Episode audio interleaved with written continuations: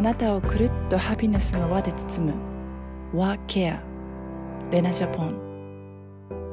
はい、皆様いろいろありましたが、ハッピーフライデー、ワーケアウィズレナ、小さな幸せの見つけ方。私、母が娘のために作ったシンプル&エレガントスキンケア、レナジャポンクリエイティブディレクターのカニセレナです。北欧をはじめ、海外で出会ったユーモアな世界観、そしてあらゆるジャンルで活躍するゲストを通して、あなたをくるっとハピネスの輪で包むさんじゅっぷんかん、今日も一緒に、えー小さな幸せを見つけていきましょうってね、ほんとゴールデンウィーク明けでね、ハプニング週になっちゃいましたけども、えー、皆さんいかがお過ごしでしょうか。あー、すいません。おはようございます。探しました。すみません。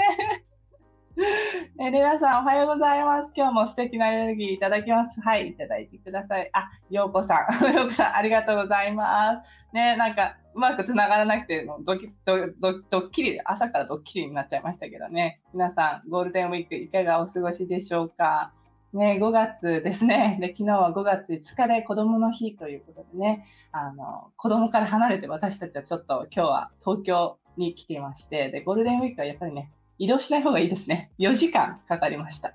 ね、で今週末は、えー、母の日ということで、レナジャポンではもうこのごがつをね、くるっと丸ごと母を母たちを祝おうっていうので盛り上げていきたいと思ってます。で、もう早速ね、あのもうなかなか手に入らない英国のマーマレードジャムっていうものが、まあうちの社長も。うちのカニママンの手でですね、手に入ってですね、それをプレゼントしてますのでね、もう早速たくさんオーダーをいただいてるんですが、えーね、皆様朝から幸せな味をぜひぜひお楽しみください。ね、今日は、えー、もう本当にすごいエネルギーの方を、えー、お呼びしてですね、えー、本当大自然の力をね、常にもらって、まるまるするだけで、えー、本当に悩みのない生き方を、かっこいい生き方をしているゲスト、えー、加藤さやかさん、ナビン加藤さやかさん、ね、アメリカから、えー、お呼びしたいと思います。でね、加藤さやかさんといえば、えー、大学卒業後、都内を中心にフィットネスインストラクター、東京ディズニーランドリゾート、あディズニーリゾートダンサー、ナイキジャパンと契約し、ナイキトレーニングクラブのマスタートレーナーとして活躍なさって、その後は念願の、ね、英語力を、えー、生かす目的として、えー、自身のアウトドア好きを生かしてカナダに、えー、移動して、大自然の中で生活しながらいちねんはん、カナリアンロッキーの国立公園内でドライバーガイドとして旅行者の方々を、えー、観光地やハイキングへお連れするお仕事をされていました。で、結婚後、えー、カナダから今度はサンフランシスコに、えー、移住して、今はね、サンフランシスコで、えー、フィットネス業やガイド業をしていらっしゃいます。ね、もうね、時間も過ぎてしまってますのでね、もう朝バタバタ。ということでね、あの、お呼びしたいと思います。さやかさん。はい。ハッピーフライデー。ハッピーフライデー。ハッピーフライデー。ハッピーサーデーね。そちらを。ファイブピーエム here。サーデーということで、見てください。なんかね、兄弟かって言われる。ね。ああ、そんな光栄ですけれども。あのこちらも光栄です。なんかね、会うたびになんか兄弟って姉妹いいですね。なんか自分たちでは、ね、なんかそんな風に思わないけれども、結構周りから、うん、え、これさやかのお姉ちゃんとか妹みたいな感じでよく言われるから、あ、似てるのかなみたいな。ね、なんかね、本当にあの最初にそのレナジャポンを通してあのさやかさん知り合って、うちの母にすごくアクティブ系のレナに会ったよみたいなどんな紹介の仕方みたいな感じでしたけど、さやかさん今日はどこからですか？はい、今日はですね、あのサンフランシスコではなくてその隣の州のネバダ州にあのリノっていう町がありまして、そこのリノのお家から話しています。ね、めっちゃ豪華めっちゃステッチ、ね、てかあのね、そうなんですよ、こうやってあの天井がね、こっちのお家って結構高いからあの広く見えますよね。うん、すごい。やっぱり日本と全然違う、うん、スペースがね。そんなさ、ね、本当に本日は時差の中ありがとうございます。とんでもない。Thank you for having me. Thank you. Yeah, of course, of course. Thank you. あのね、こんなこんなね、もう今見てもわかるような素敵なオーラバンバンのさやかさんですが、えー、とんでもないです。あの実は英語が全く喋らなかったにじゅう代。Yes. No. から今全然喋りませんでした。ネイティブのように喋ってますけど、この前もサロンで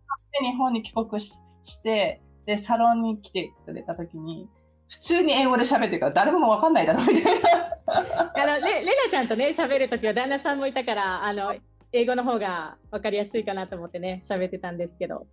全然ですよ。あのまだまだ常に勉強中です。素晴らしい、ね。はい、その行ったきっかけ、その行こう、そのアメリカに行こうと思ったきっかけって何だったんですか？そうなんですよ。なんかあの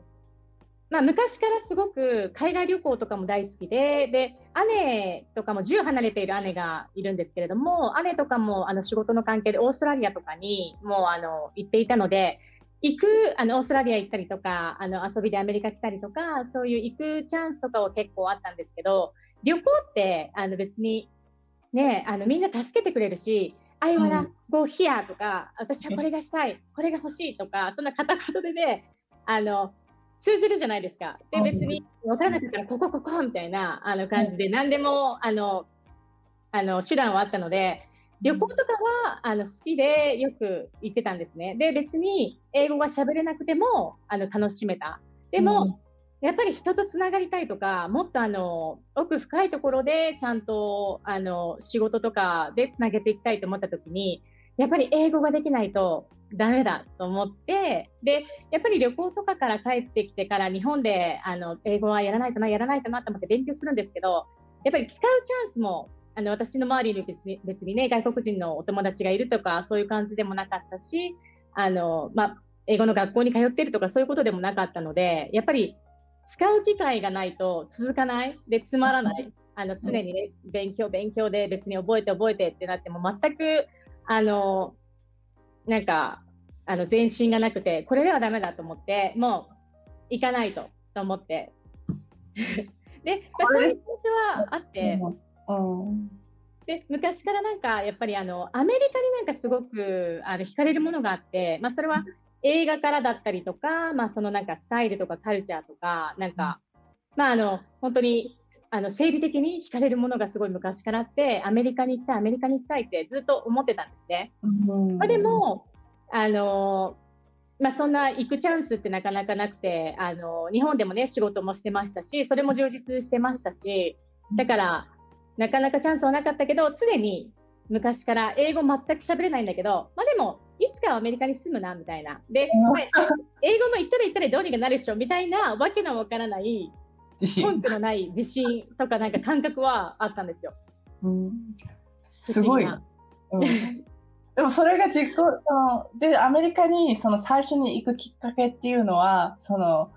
なんだっけ話してた時その仕事合間のホリデーにちょうどなんかチアリーディングのオーディションがあって、yeah. それのために行くことにした。そうなんですよ。なんかあのにじゅう代の時って本当にあの恐れ知らずだしもうパッションで生きてるからあのやりたいことは絶対やるみたいなあのもう惹かれるものがあったらどんどん挑戦してやるみたいなそういうタイプだったんですね。で、うん、やっぱりあの体あのフィジカルを使って仕事そういうことを仕事にしてた中でダンスとかもやっぱり私も好きででなんかそのアメリカの エヌエフエル とか エヌビーエー バスケットとかアメリカンフットボールのチアリーダーの女性たちを見てもう本当にあの表現力、まあ、から体自身がねもう語ってるんですけどあのあのボンキューボンみたいな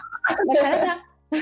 う体が語ってるんですけどそれ以外にもなんか表現力とかの力強さとか言葉にはしてないのにもうあのあの彼女たちのスピリットから伝わるあのパワフルさとかにめちゃめちゃかっこいいみたいな感じで惹かれて私あれあの、あの一位になりたいと思ってあのあの、まあ、受けにあのチアリーダーを受けに行こうと思ったんですよ、うん、でももちろんそのアメリカの土地勘もないしあのどこをがどういうカルチャーがあってどういう人たちが住んでてとかそういうことも全くノリッジがない中で、まあ、本当に自分 の, あ の, あの休みが仕事の休みが取れる日にちとたまたまあのトライアウトオーディションが合うチームをこうやって探していった時にあのアリゾナ州のフェニックスあのサンズかな、バスケットボールチームでサンズっていうあのチームがあるんですけれども、そこがたまたま私の休みと一致したんですね。だからもうここだみたいな感じで、そこあのああのアプリケーション出して、で飛行機も取って、でそのオーディションってあのなんかいちじにじさんじよじ、まあ、ダンスダンス面接ダンスとかで、まあ、よあのよじぐらいまであったんですよね。でトータル、まあ、とおかかんちょっと、まあ、とおかかんぐらいあの必要としてて、だから私はもう絶対受かるみたいな感じでそういう気持ちでもう行ってたので、とおかかんバッチリバッチリとあの休みを取りまして、まあ、アリゾナ州に行ったんですね、うん、であの、まあ、受けました、オーディション受けました。でにじも取りました。でさんじまで行ったんだけどあの面接でダメでしたみたいな感じで、で結局落ちてしまってガーンってなったんですけど、あのその後に結局全部とおかかんぐらい休みを取ってたから、あのよっかかんぐらいあのエキストラであの日にちがエキストラの自由時間が増えたんですよ、うん、でじゃあこの後どうしようかなってした時になった時に、そのフェニックスからあのパワースポットって呼ばれるセドナってあるじゃないですか、うん、セドナまで、まあ、車でいちじかんはんからにじかんぐらいで行けるんですけど、じゃあセドナに観光しに行こうと思ってあのバスを予約してセドナまで行ったんですね、その後に、うんうん、そしたら、まあ、そのセドナの、あの、あの赤い岩とあの場所を見た時に、うわーみたいな、何ここみたいな感じで、すごいやっぱりあのパワースポットってよく言われるだけあって、私もまさにもう感じまくった人なんですけど、まあ、あの精神的にも疲れててあのよく頑張ったしみたいなのもあったかもしれないんですけど、あのセドナに降り立った時に何ここみたいな、もう本当になんかあの細胞からなんかよみがえるものがあって、それがすっごい感動したんですよ。でこういうシティもあれば、こんな大自然を持つアメリカってどういうことみたいな、なんてところだろうっていうことで、さらになんかあの惹かれるものがあって、でダメだここに住まないとみたいな感じになってでもその時のあのセドナの旅の時にもう速攻あのなんか仕事を探して次につなげるようにもう準備しとこうと思って、うん、で何ができるかなと思ったら、私あの自然好きだし歩くの好きだし人と会うの好きだし、ツアーガイドとかだったら日本語だし速攻できると思って、うん、ガガガってなんかローカルのエージェンシー、あのジャパニーズ・ツアリスト・カンパニーみたいなのを探して行って、で面接に行って、であのすごい採用してあげたいんだけどビザがないとダメだよみたいな感じになって、そりゃそうだよなと思って、でなんか私的にはあのうまいこといけばなんかあの採用してなんかビザとかもねサポスポンサーになってくれるんじゃないかなと思ったんですけど、そんな甘いわけはなくまああのやっぱりビザがないとダメなんだなっていうことで、まあ、そのトリップは終わったんですけど、まあ、でも一応なんかチアの目的チア、チアのオーディションをする目的でアメリカに行って、まあ、それはダメだったんだけれども、その後のセドナとかその後グランドキャニオンにもサクッと行って。その大自然を見たときになんか戻ってこなきゃいけないっていうなんか気持ちがあって、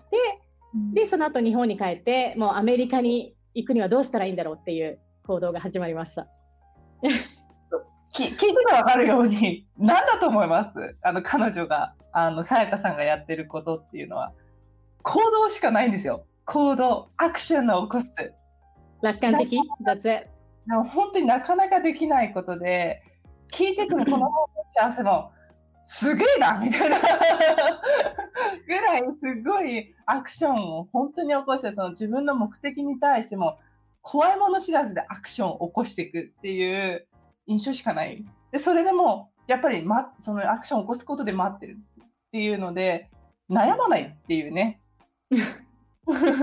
まないですよね、さやかさんね。そうですね、なんか、うん、悩みっていうよりも自分で決めて自分で行動して、でその後に何か問題とか悩みが来ても結局自分で決めてそこに行ってるんだから、そんなの我慢しなさいっていうか、自分が行きたくて行ってるんだから悩んでどうするっていう、なんかなんて言うんだろう、あのそう性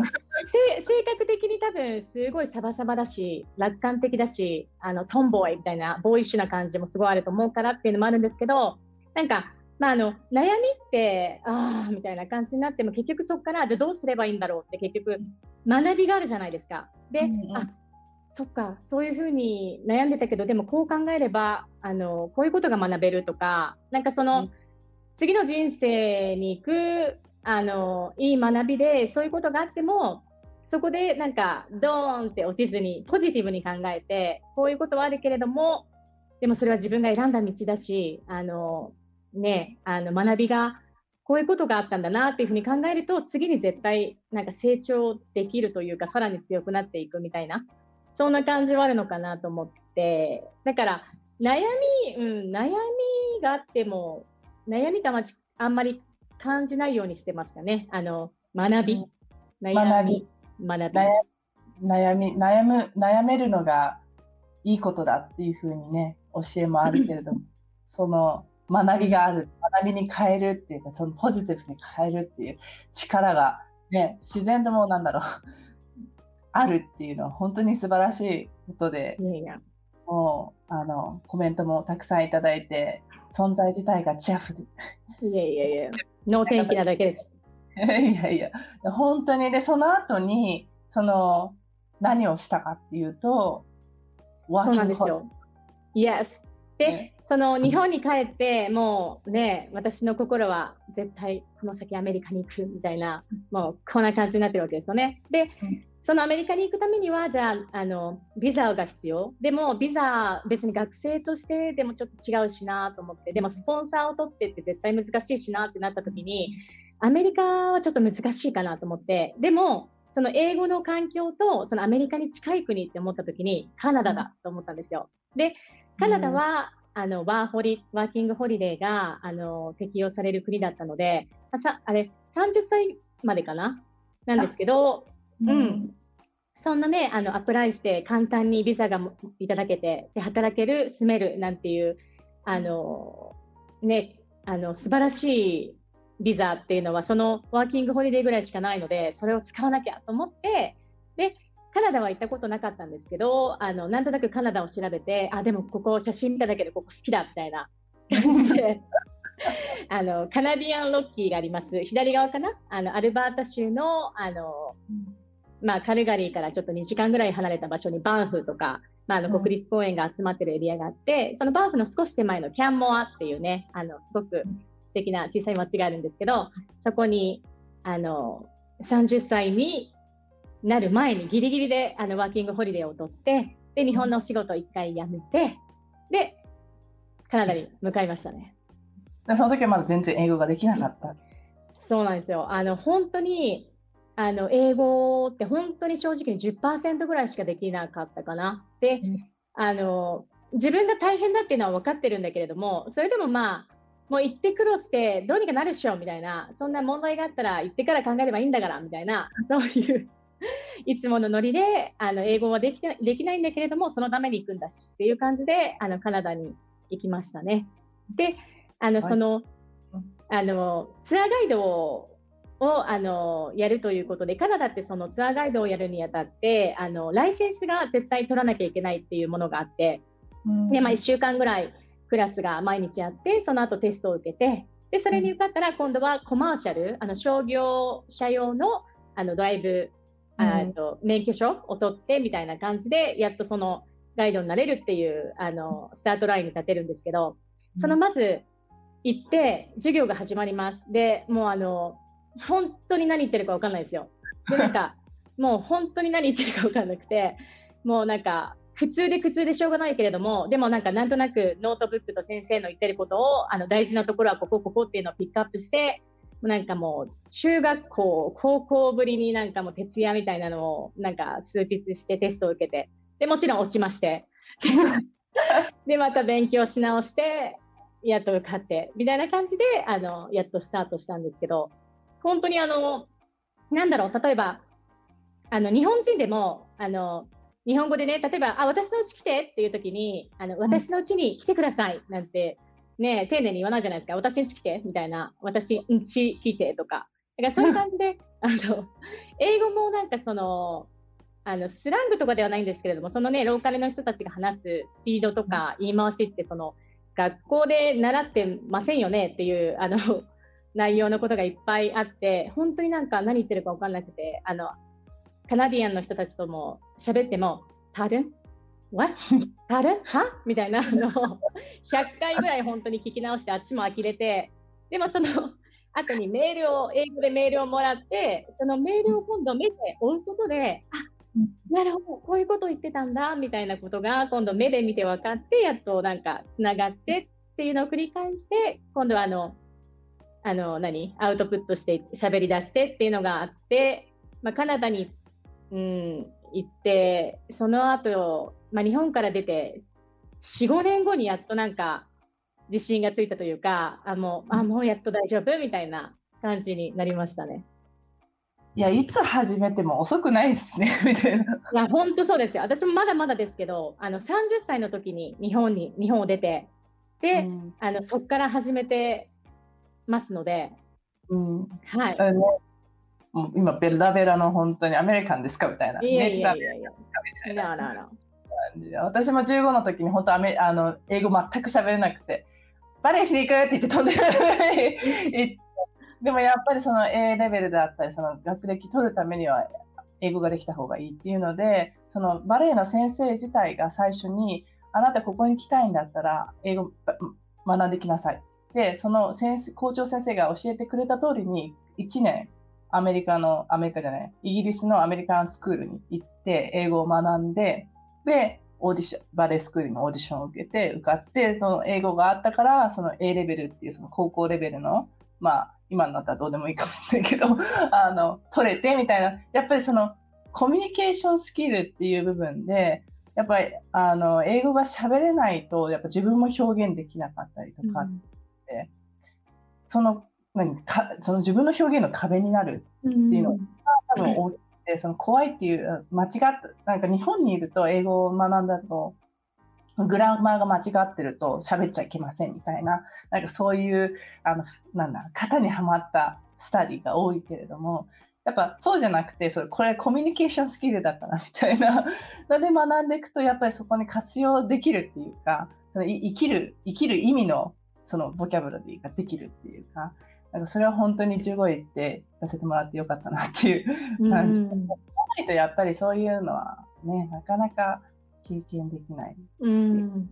本当にやったもの勝ちじゃないですけれども、うん、本当になんか自分にパッションがあるんだったら、うん、行動して、まあ、あのその後道は続いていくっていうのはすごい、うん、やっぱり感じるものがあってで、うん、本当になんかやっぱりアメリ、えーと、日本からカナダに行った時の英語力と今を比べると、うん、もう雲泥の差なので、で、うん、あの本当に嘘じゃないんですけど、私勉強とかそんな し, し, してないんですよ。でもやっぱりあのあのアメリカ人のね、例えばママが赤ちゃんに毎日毎日喋りながら何年かあの一緒に生活することによって、子どもたちなんて勉強してないのに、うん、そのママとかパパとかの言葉を聞いて自然に喋れるじゃないですか、うん、それと一緒で本当になんか楽しく喋って、あの繰り返し繰り返しして、で徐々に新しいものを入れていっての繰り返しという感じで今も来てるので、まだ私もその、ね、文法とかなると全然ですけれども、でもそんなことよりもなんかその人と今ねレナちゃんが言ったみたいにコミュニケーションして、今までなんか喋れないっていうことでまず壁があったのに、それがなくなって、うん、うわーみたいな、これがしたかったっていうあの状況になった時の喜びっていうのは本当に来てよかったなって感じですよね。本当にでもだってそんななんか文法とか気にしないで喋ってる方が、相手はあんまり気にしてなかったですよね。相手も間違ってた、うん、特にアメリカ人だと本当になんか文法ぐちゃぐちゃだったりするからちょっと、ね、あのなんだろう、こう神経質になってこう日本の、ま、日本人の真面目さが出ちゃうと、うん、やっぱりこう表現できなくなっちゃうっていうのがあると思うけど、でもなんかそのどうでもいい、まず伝えるっていうことのツールとしてあるっていうのがやっぱりすごく大事なんだなっていうのを本当に感じるところで、やっぱりもうそのなんださやかさんのその表現力っていうのもやっぱりそのままそのボキャブラリーとして今もアメあそのアメ英語で喋る時もなんだエネルギーが伝わるっていうか、本当そうかな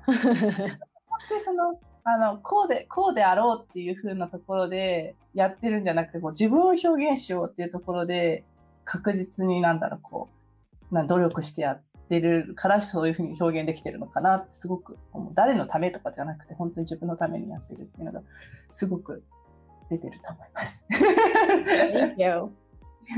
No, butでそのなんだろうすごいその今聞いてても分かるようにすごい行動力っていうのも、まあ、もちろんすごくつながるものもあって、まあ、お互いねなんかあのか体を動かす仕事をしてたからその体で感じるインスティンクトっていうのがすごくあるけれども、うん、そのもうやってやってみりゃいいじゃんみたいなそういうのはどこから来た？うん、なんか私もそのよく考えてみたときになんか、まあ、育ってきた環境そして母の、あの存在がすごい大きいかなと思っていてでなんかあの私の母ってあの、まあ、日本の岐阜の田舎に生まれてでお父さん養子でうちに来てるの で, であの自営業を母 の, あの実家でずっとやってたので、まあ、母がそこで育っあ、うん、生まれて育ってでさんねんまえに亡くなってしまったんですが、まあ、そこで人生をずっと過ごしたんですよ。うんであのどちらかというとその性格的に私が動くタイプのどうだとしたら、まあ、お母さんはどっちかっていうとまあ、静、静かというか、まあ、清いっていう風の方がいいかなって感じかもしれないんですけど、まあ、動と静っていう感じのタイプで、で、うん、お母さんも私によく、まあ、あの、さやかちゃんと私は本当にタイプが違うよねとか言って、あの、よく言ってたんですけども、でもなんか、あの、どう、なんでだろうなって考えたときに、まあ、お母さんとかは私、あの、よにん兄弟なので、あの、一番下なんですけど、うん、まあ、あの、そこのお家で育って、あの、お家をつだ、継がなきゃいけないということで、選択枠もなくて、で、子供よにんを育てて、本当に、あの、共働きで忙しい生活をしてましたよね。うん、だけど、だからそのなんか、お母さんが例えば、何々をしたいとか、あの、そういうことに興味があるってなっても、多分、それをできる環境ではなかったと思うんですよ、もう忙しくて。なるほど。だけど、うん、なんかあのお母さんとかは私とかに本当に自由に何でもやらせてくれるっていう環境をすごい今思うとあの自然に作ってくれてたなと思って、うん、でなんか例えば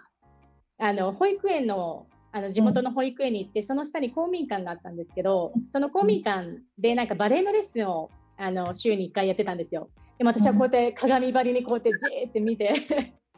いいないいなみたいな感じで見ててで家に帰ってお母さんあのバレエ私やりたいって言った時にお母さんがえみたいな感じであのやらせてあげたいけどあの送り迎えとか大変だしあの発表会とかもねああいうのって母がしっかりとインボルブ、うん、協力とかが必要じゃないですか。だからちょっとあのお母さん無理だからごめん諦めてみたいな感じで言われたんですけどもうあのバレエを見た瞬間に私のパッションに火がついてしまったので絶対やるみたいな感じでお母さんもあの押し込めてですねやらせてもらったりしたんですよね。でそういう感じで常に私はもうあのお母さん私がやりたいって言ったら絶対やらせてくれるからっていうなんかそういう環境のなんか自信がついてきまして、うん、でなんだろうそのああと大学卒業して東京行くっていう時もあ私東京行くわみたいな感じになったらえそうなのみたいな感じででもなんかなんて言うんだろうそのダメとかあのこれはしちゃいけないとかあのもっとこうしたらいいんじゃないとかそういうことをあんまりあの良くも悪くも言われず育ったんですよ。で、うん、なんだろう例えば私が質問があってお母さんこれあのどう思うみたいなこっちだとこうだけどこっちだとこうだけど私はこっちがいいと思うんだけどお母さんならどうするみたいな感じで聞いても、うんわからないみたいな何を聞いても返事が来ないみたいなそういう感じの、あ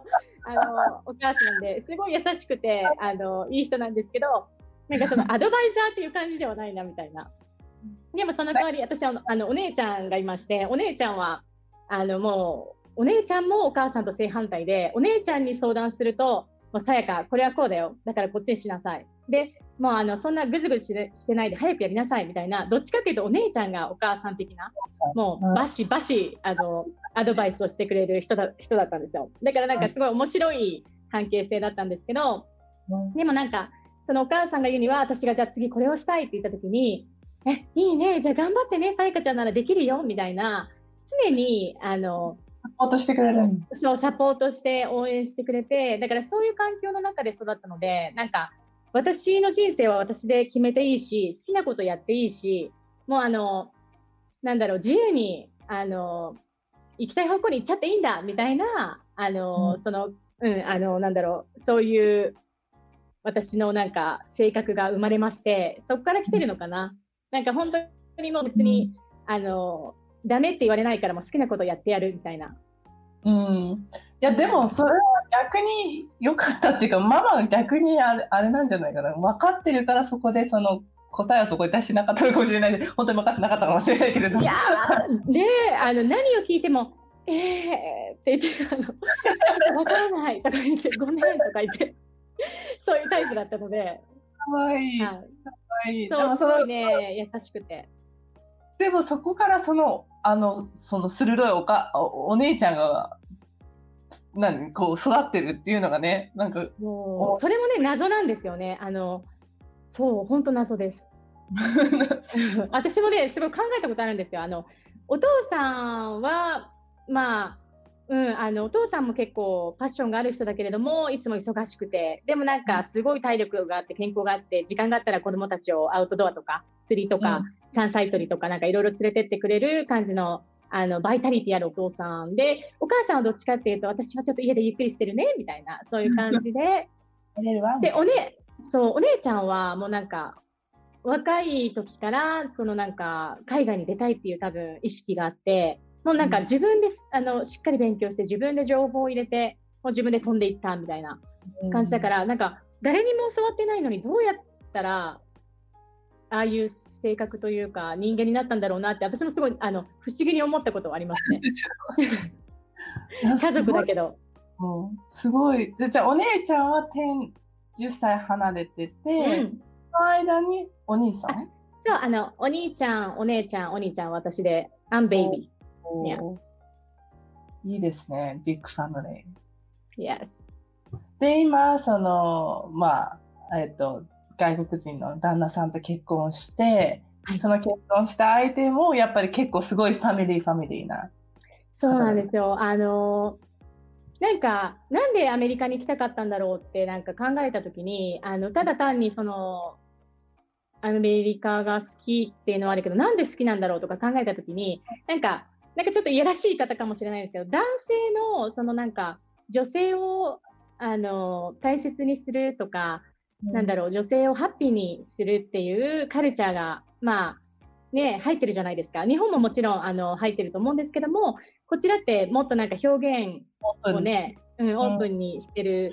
国だから、うん、そう例えばなんか普通の会話の中で、うん、Hi sweetheart とか、like Hi darling とか、うん、なんか普通の会話の中でね、私の愛しい人とか、だ、darling、あの、うん、大切な人なんていう言葉って普通ね、日本 の, あのコンバセーションの中に絶対入ってこないけども、こっちってそういうことが言葉に入ってるように、本当にカルチャーにその女性を大切にするっていうカルチャーがあって、だからなんかそれも私も生活しててすごくあの感じて、あの大好きなあのそういうところは素敵だなって思うところなんですけれども、まあ、あの主人と会って結婚して、で主人もすごく本当に家族を大切にする人で、なんかもうあのあの今日は大丈夫みたいな感じで両親に電話してたりとか、あの休みがあったら両親の家に遊びに行ったりとか、私の今まで日本にいた感覚だと、私はなんか自分の人生自分の人生自分の人生っていう自分のことしか考えてなくてあの、うん、生きてきたんだけれども、彼を見たらなんかその家族のために僕は生きてるみたいな、そういうあのところを見て、私はなんかあのなんてドライな娘だったんだっていうのをすごく気づかせてもらってなんか別にね仲いいし、別にドライなあのドライっていう風には思ってなかったんだけれども、でもなんかその彼と出会ってからですね、家族に対する、うん、あの関係性とか接することの大切さっていうのをすごいあのもっと深い部分で学んで、だからアメリカに来てからもっとなんか私もお家に電話するようになったりとか、まあ、アレクサとかでね、あのなんだっけ、あのフェイスタイムみたいな感じにしたりとか、なんかすごいコミュニケーションをもっともっと取れるようになって、であのアメリカにいるんだけれども日本にいた時よりも実家に帰るとかねあのそういうことがで、うん、するようになったのは、すごい考え方が変わったのは彼のおかげだなみたいな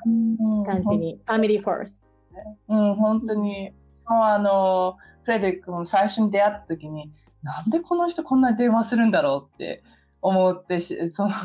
マザコンじゃないよねとか、ね、お姉ちゃんのお姉ちゃんともすごいすごい電話するしっていうので、最初なんかすごいなんか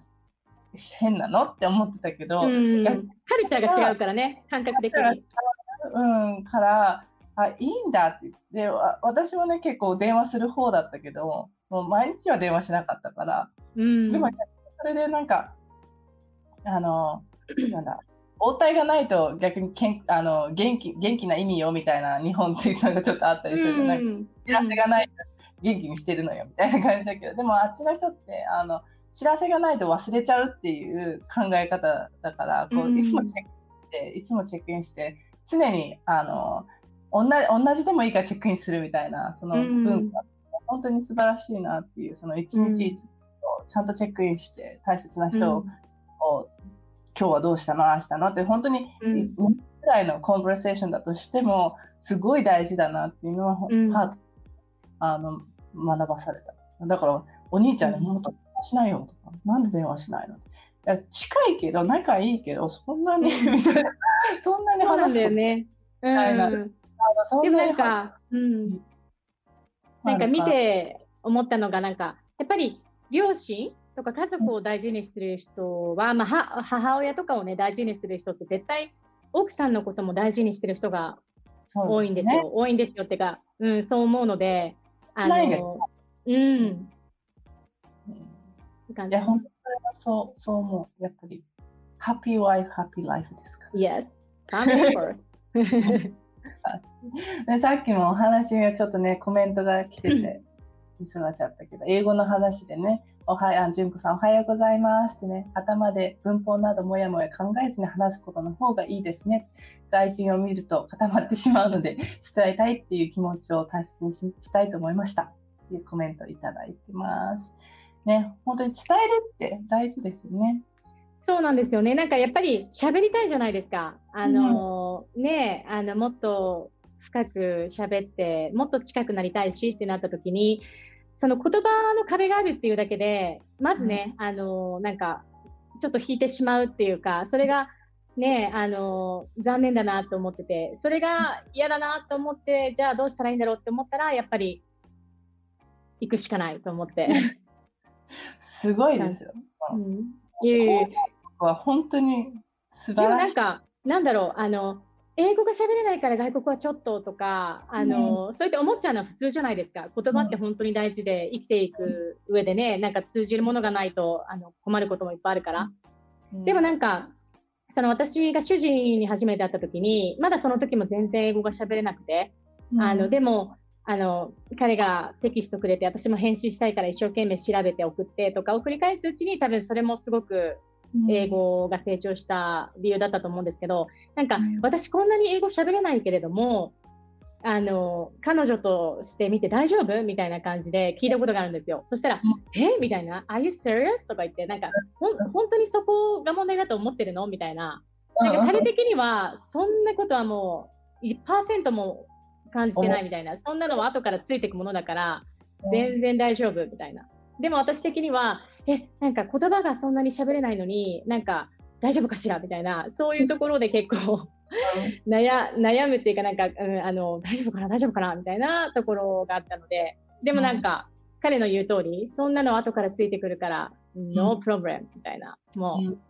そういう の, のがあのでも伝わんない時もありますからね確かに確かに確かに、あの本当ラングエージ違うなってね日々勉強です、ね、日々勉強ですね。わあ本当にね素晴らしい。もうねちょっと遅くに入っ、ね、ハプニングがあってあっという間に時間になってしまったけども、本当行動あるのみでねどんどんどんどん道が開いていくっていう、本当にかかさやかさんの場合って考える じゅっパーセント 行動 きゅうじゅっパーセント ぐらい。 Yes なんかそうあの今はちょっと違うのかもしれないけど、にじゅう代の時って本当にね怖いもの知らずで本当にあのパッションで生きてると思うんですよ、うん、まあみんながみんなじゃないですか、私はそうだったので、だから、うん、あこの道だと思ったらやっぱりもう絶対行こうっていう感じで行動して、まあ、今に至るので、あの後悔はないですし、もちろん、ね、あのパーフェクトなんていうものはないんですけれども、まあ、日々あの学び、そして今ある環境に感謝してあのポジティブにいかなきゃなとは思ってます、ね、素晴らしい。本当今の今を感謝してっていうのがね、やっぱ入ってくるのが素晴らしいね、うん、そこねえー、本当はね、あの実はさやかさんあのビーガンでその話もすごくしたかったんだけど、ベジタリアン、ビーガンじゃなくてベジタリアンで、まあ、その話もしたかったんだけど、まあ、ちょ、ちょっと話を、うん、な何年ぐらいビあのベジタリアンしてね、日本に行って大学の時に始めたので、えっと、もうにじゅうねん近く、うん10うんうん、にじゅうねん近くやってます、うん、もう全然体が違う、体の感じが。いや、そうなんですよ。なんかあの特にフィットネスとかフィジカルを使ってあの仕事をしてたからすごく変化が分かって、もうベジタリアンになってから肌の調子とか髪の調子はもちろんなんですけど、あの考え方とかその集まってくる人とかそういうのも全て変わったし、なんか体力的にもね、免疫があの、うん、さらに強くなるっていうのをね、体で本当に感じましたね。すごいね。もううちも本当ベジタリアンはパートタイムベジタリアンって今なってるけどでも本当にあのなんだ、体がこう体がすごく、まあ、メディテーションもそうだけれども、やっぱり体で覚えさせる、何もこうあの全てが行動もそうだけれども、こう体の感覚で覚えさせるっていうのがすごく大事で、うん、あの体を動かしてると結構そこが敏感だったりするけれども、こうなんか感じてあげるっていうのがすごく大事ですよね、うん、あとなんか私の場合そのダイエットでベジタリアンになったとかではなくて、やっぱりなんか興味はあったんだけれども、あの、まあ、姉があの、うん、イギリスにの学校に行って帰ってきた時にベジタリアンになっていて、で彼女のすごく影響も大きくて、で、まあ、興味があったから私も徐々に始めていった時に、そのなんか、うん、前ねあのレナちゃんのお父様もあのこのWAcareのライブでおっしゃってたんだけど、うん、なんかそのじいつかは誰でも死ぬじゃないですか。でその死んだ時どういう人生がいいのかって言ったら、そのいい車乗ってるからとか、お家があるからとか、あのブランドのバッグいっぱい持ってるからいいとか、そういうことではなくて、まあ、誰もが死ぬ時って何も持っていけないし、じゃあ、うん、どういうふうに生きたか、そのあの、まあ、ごじゅう代で死ぬのかきゅうじゅう代で死ぬのか、あの、まあ、そのそれは人によって違うと思うんですけど、その長さっていうよりもその内容がどういうふうにあの自分が生きたいとか、うん、どういうふうにあのなんだろう、その先を考えていきたいとか、うん、考えた時になんかやっぱりあの人間ってね、知性があって理性があって考える力があって、でそれっていうのは例えば他の動物にはなかったりするかもしれないじゃないですか、うん、で私たちって本当にあの素晴らしい生き物というか、あの、ね、トライアングルで言ったら本当に一番考える能力があるポジションだと思うので、うん、そうなった時に、まあ、あの自分が死ぬ時ってもう体とかはなくなっても、その魂はどこに行くんだろうとか、うん、あの輪廻転生とかカルマじゃないんですけど、なんかそういうことを考えた時に、あ、もうベジタリアンでいいやみたいな、できることは自分で選択して、選択をして、でなんかこういう風に行きたいなっていうビジョンがなんとなく自分で あの、あって始めたっていう感じだから、なんか多分ダイエットだけとかだったらあんまりあのどうだろう、続かなかったかなと思うんですけど、なんかその自分の中で腑に落ちる、こういう風に行きたいっていうものがベジタリアンとつながっていたので、うん、あの今に続いてるかな、うん、素晴らしいです、素晴らしいです。ここね、メッセージいただいてます。純子さん、ビーガン、体が変わると心も変わる相乗効果なのですね。振り仮名ありがとうございますMe too actually、yeah. Really? I mean like さんじゅう代まで日本にいたけど、全然あの私は、ね、私もダメだから、勉強、勉強嫌い勉強嫌いそう、ここはコメントいただく方はね、みんなひらがなでくれるっていうお約束で、ゆうこさんからも、娘にもさやかちゃんのように Love and Passion and Action の素敵な女性になってほしいと思っているほど、私にもたくさんの刺激をくれる大好きで憧れの女性です。だきました。Thank you so much. で、えー、魂は生き続きますよね。激しく同感です。ですよね。私もそう思います。うんね、なんかいい魂残してきたいですよね。そのあれになるよとかさ。ね、本当になんか不思議ですよね。なんか、うん、そういう考え方もすごく楽しいですよね。こういうふうにやっていく。そうなんですよね。なんかそうミステリーなだけあって、なんかね、あのどれだけ追求しても見えないものだけれども、でも自分の中でなんかこういう風なんだろうなっていう感覚を信じて。うん、っていう感じで、確かに、ね、なんか意味が分からない。意味が分かるか。でも最近本当に何だろう、こうプラクティスのない、うん、その人生でいっかいしかないから、ここの人生をいかにフルに生きるかみたいな。exactly. Yep. いかにこうあのメンタルもあの魂も元気にしとくかっていうの大事だなってすごく。思って昨日とかちょっとねイラってすることがあったんだけどもなかなかその消化ができなくて、あ自分ちょっとちょっともうちょっと大人になってみたいなメディテーションしてみたいな感じだけど、なんかその時はその時で多分そのなんでそこイラッとしたんだろうっていうふうにすごい考えて、そしたらやっぱりその自分のジャスティスがその通ってなかったっていう部分で、うん、自分の中ですごいその大事な部分っていうものを伝えて相手が理解しない限り僕は自分に腑に落ちないんだなっていうのをすごく自分で学んで、うん、まあ、まあそんなそんな日もありましたねけど最後にもう本当時間になってしまったけれども、うん、あのさやかさんにとっての幸せな生き方ってなんです、うん、幸せな生き方でもなんか、うん、あの今まではその自分のパッションで生きていて自分のために自分のためにって来ちゃったなって思ったんですけど、やっぱりこうやってアメリカに来て結婚してで主人そして主人の家族と触れ合う中でやっぱりあのファミリーファーストで私がどういうことをしたらファミリーが一番幸せになれるかなっていうのをあの考える時だなと思っているので、やっぱりあのもちろん自分のなんか楽しいこととかをしつつもちろんなんですけれども、やっぱりあのなんだろうあの主人とかを支えれるあのいい主婦でいなきゃなと思っております。なんだそれはあのこれでもいっぱいエネルギーあるふたりお二人の話はモチベ上がります。ありがとうございます、ね、エムケー さんからは朝からさやかちゃんのパワーをもらえた感じありがとう Thank you 誰だろうエムケ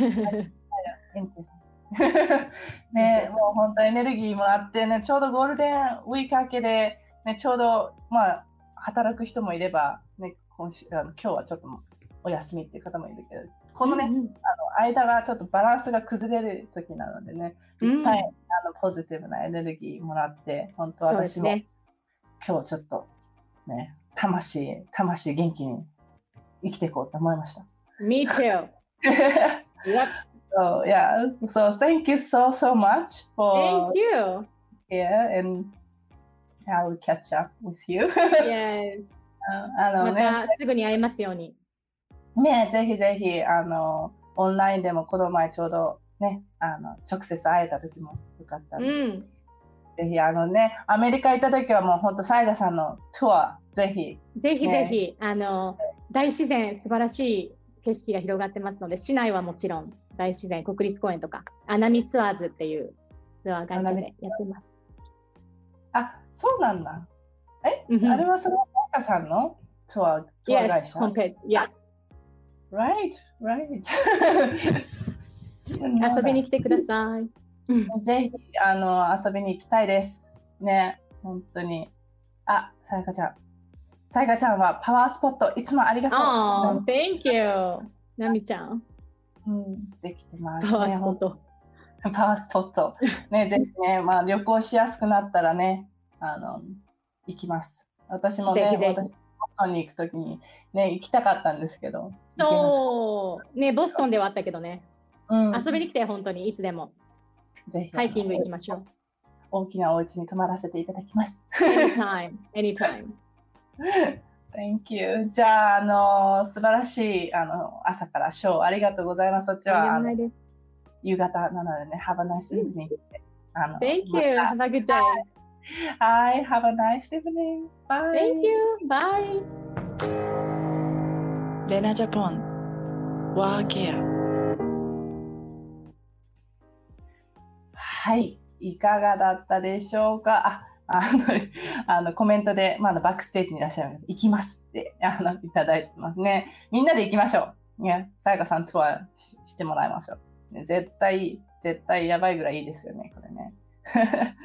ということでね、もう本当に行動あるのみでもう、ね、道は開かれていくっていうのがすごくエネルギーとしても経験としても本当に伝わったなっていうのがあります。本当にありがとうございました。これから行動していきましょう。好きなことのために行動ということで、で来週はですねごがつじゅうさんにちの金曜日の金、えー、くじからはレギュラーゲストの、えー、物尾明子さん、女優の物尾明子さんと一緒に母になって気づいた親友についてガールズトークしていきたいと思います。でね、最後に本日の、えー、レナジャポンのラインポイントカードのキーワードは行動あるのみ、ね、行動あるのみでいきましょう。ということでですね、ねちょっと 長, 長々としておりましたが、えー、WAcare with Lena 小さな幸せの見つけ方、ここまでのお相手は母が娘のために作ったシンプル&エレガントスキンケア Lena Japan クリエイティブディレクターの蟹瀬玲奈でした。ではあなたの毎日がくるっとハピネスの輪で包まれますように。Have a nice weekend. Bye.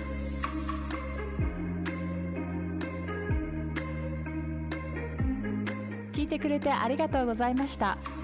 ぜひ購読、シェア、いいねしてくれたら嬉しいです。Love yourself. See you soon.